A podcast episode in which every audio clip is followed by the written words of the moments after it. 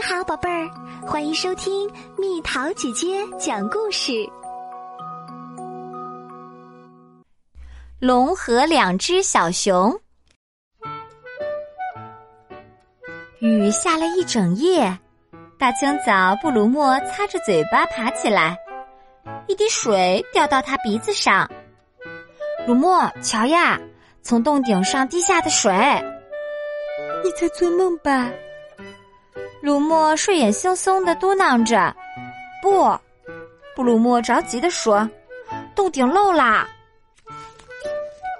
鲁莫猛然惊醒了，他迅速取来一只小水桶，放在漏水的地方。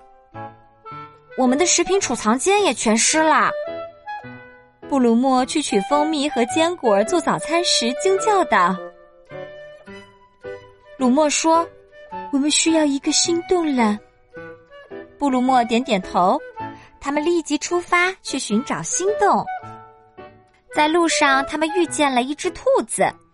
兔子提议道：“我来帮你们找。”说完，嗖的一下跑没影儿了。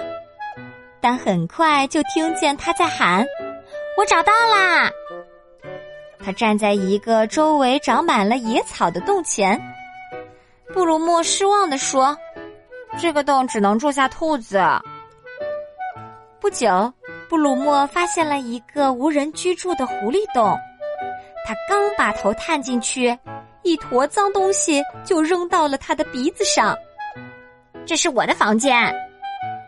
一只肥胖的灰鼠咆哮道：“他已经在空空的狐狸洞里住下了。”两只小熊继续寻找。最后，他们来到一座岩石山。鲁莫支支耳朵，轻声问道：“你听见有人在打鼾吗？”布鲁莫点点头，从背面传来的。他惊讶的低声说：“那边有个洞穴入口。”他兴奋地拉着鲁莫穿过黑色的岩石缝。突然，两只小熊向脚下生了根。定定的立在那里，在灰暗的洞中，他们发现了一只小小的熟睡着的龙，但它看上去并不可怕。布鲁莫小心翼翼的碰了碰龙背上的脚，它一下子醒了。龙一下子醒了，它眯着眼睛打量他们。你们是谁？他问道。鲁莫和鲁莫，鲁莫迅速的回答，他激动的打了个嗝。龙，呃，我们只在故事书里听说过。我也是从书里知道你们熊大。小龙边说边笑起来。他们坐在洞口，相互新奇的打量着对方。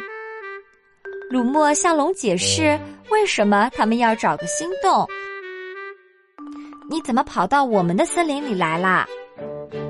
布鲁莫的疑问让小龙变得很忧伤。我不太会喷火和飞行，其他的龙总是嘲笑我。小龙说道：“他们给我起了个名字，不信你。你会喷火？”小熊们很吃惊。是的，可我对火焰的大小把握不好，所以只是喷喷热气。你们想看看吗？小熊们点点头，然后他们惊奇的看到，龙的嘴里冉冉喷出一团热烟。布鲁莫的脑海里顿时闪过一个念头，他有些犹豫的问：“你能吹口热气把我们的洞烘干吗？”“当然。”小龙说道，“这是世界上最简单的事情啦。”小熊们开心的叫起来。于是，他们三人立即上路，来到熊洞。小龙对洞里的构造感到很好奇，但也觉得十分舒适。他马上就开始了工作，用热气烘干了洞穴，甚至连最靠里的角落也没落下。我要把这件事讲给其他的龙听，那样他们就不会再笑话我啦。”小龙说道。也许我还能获得一个新名字。为了表示感谢，小熊拿出最好的蜂蜜招待小龙。小龙和小熊们吧嗒着嘴玩吃蜜比赛，小龙还不时的把一团团热气呼哧呼哧的从鼻子里喷出来。我该回家啦。当太阳西沉时，小龙说：“们如果再要找我，就给龙国发个消息，岩石尖七号。你们森林里的乌鸦认识那里。”布鲁莫和鲁莫兴奋的点点头。你是我们最好的朋友。他们一边喊，一边朝飞起来的小龙挥手。我们会去看你的。一言为定。小龙回答。这天晚上，两只小熊安心的睡在他们干干的洞穴里。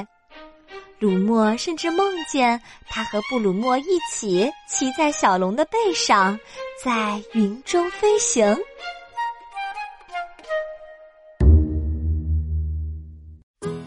好啦，小朋友们，故事讲完啦。你喜欢龙吗？你认识哪几种龙？你最喜欢的龙是哪一种？留言告诉蜜桃姐姐哦。